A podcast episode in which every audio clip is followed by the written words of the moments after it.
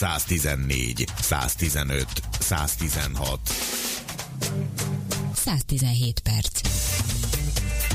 A Civil Rádió majdnem két órás magazin műsora.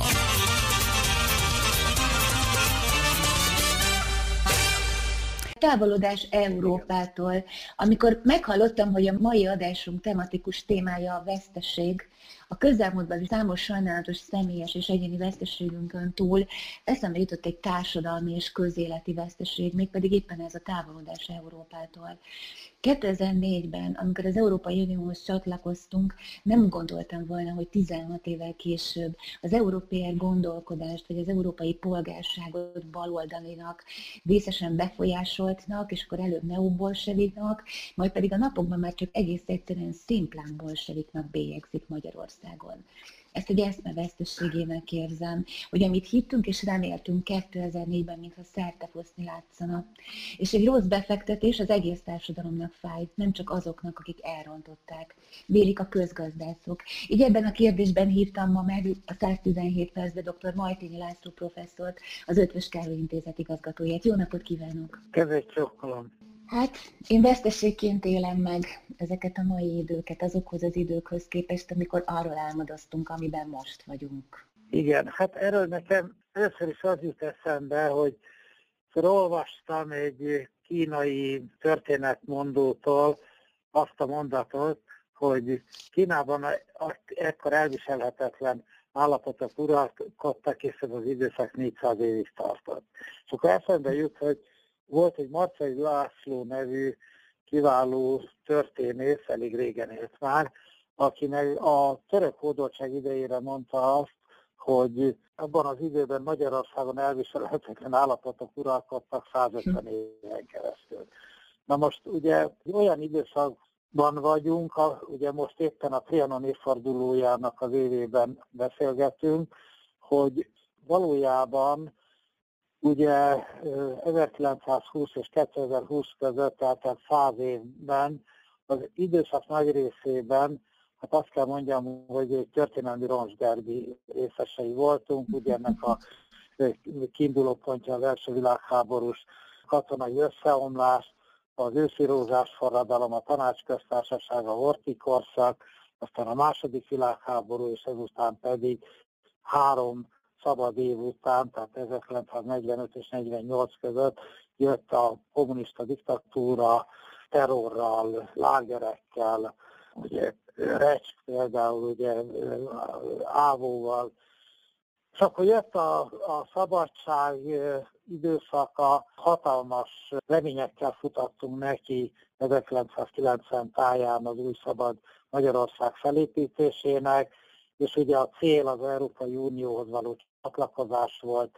Magyarországnak 1848 és 1956 után megint hihetetlenül jó volt a nemzetközi megítélése. Ugye a németek a mai napig nem felejtik el a határnyitást. Úgy tűnt, hogy a szabad világhoz a legjobb esélyekkel és a legjobb teljesítménnyel a közép-kelet-európai országok közül éppen Magyarország fog csatlakozni, és hát ugye én ezeket az éveket részben az Alkotmánybíróságon töltöttem 1990-től, ugye alkotmánybírósági ilyen tudományos tanácsadó voltam az egyik alkotmánybíró mellett, azután adatvédelmi ombudsmannak választottak még 1995-ben.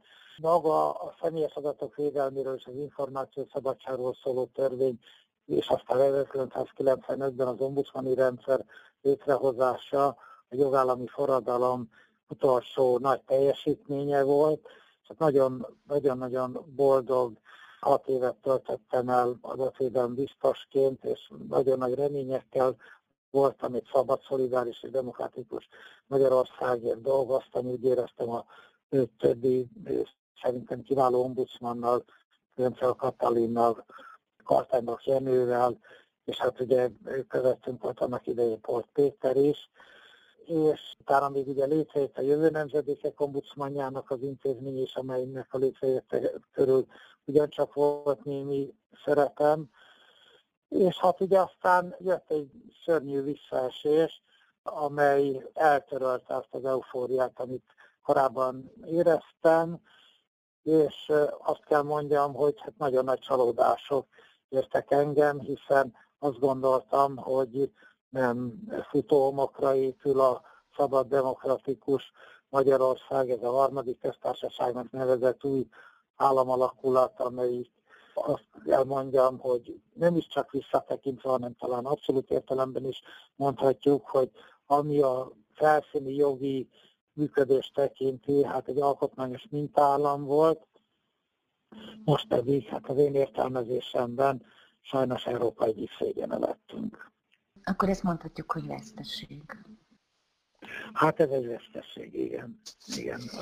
Nekem életem nagy vesztesége, ugyanakkor azt kell mondjam, hogy ha most a, a személyes mérlegét nézzük az én életemnek, akkor én hát nagyon boldog évtizedet életem, sőt, hát majdnem két évtizedet 1990 után, és hát azt kell mondjam, hogy ebben a, ebben a roncsderbiben, ami, a, ami hát nagyon röviden jeleztem, az első világháborús összeomlással és a történelmi Magyarország elvesztése utáni nemzeti traumában ezek voltak a legjobb évek, most pedig egyébként a Orbán Viktor azzal szeret dicsekezni, a, a Trianoni fordulón mondott beszédében legalábbis azt mondta, hogy az ő uralmának, tehát 2010-ben elkezdődött uralmának a tíz éve volt Trianon után a legjobb tíz év.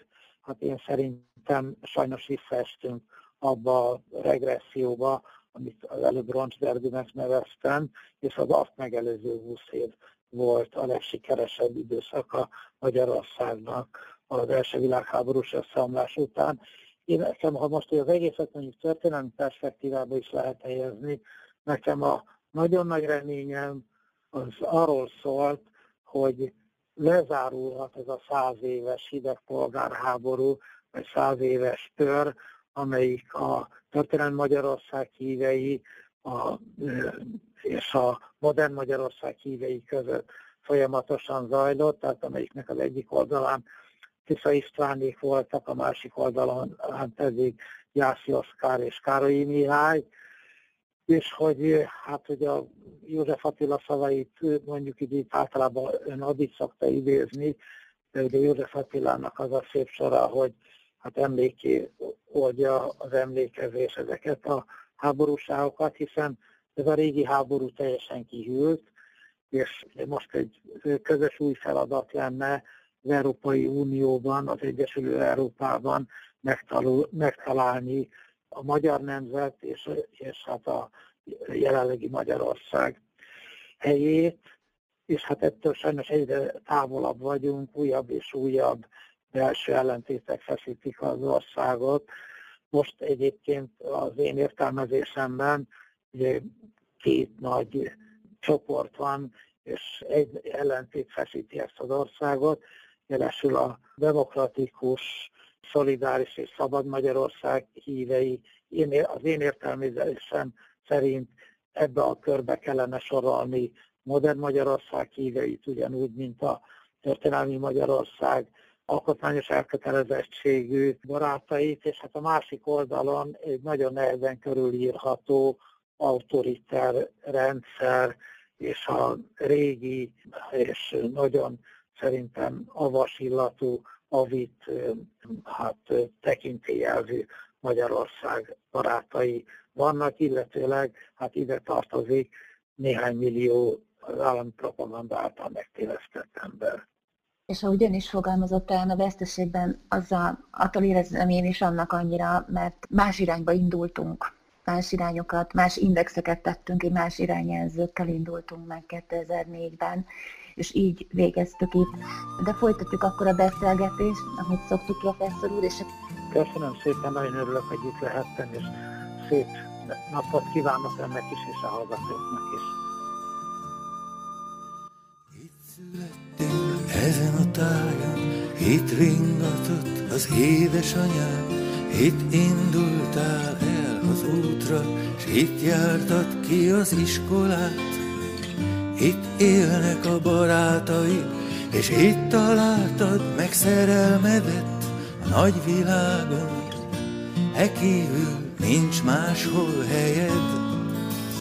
Itt fogadtad szívedbe az írást és a gondolatot, itt eszméltél itt volt mindig az otthon, s most itt mondják neked, elvakult, sötét lelkű ostobák, keres magadnak máshol hazát.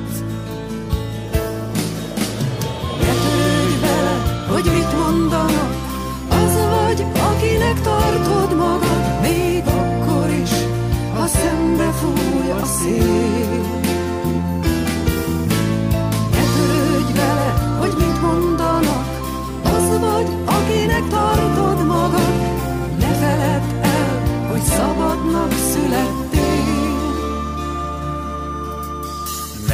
Hogy lelked mérgezzék a hazug előítéletek, ne hagyd, hogy korlátok közé szorítsák szabad szellemet, a kölcsei és vörös marti nyelvén szól az éneked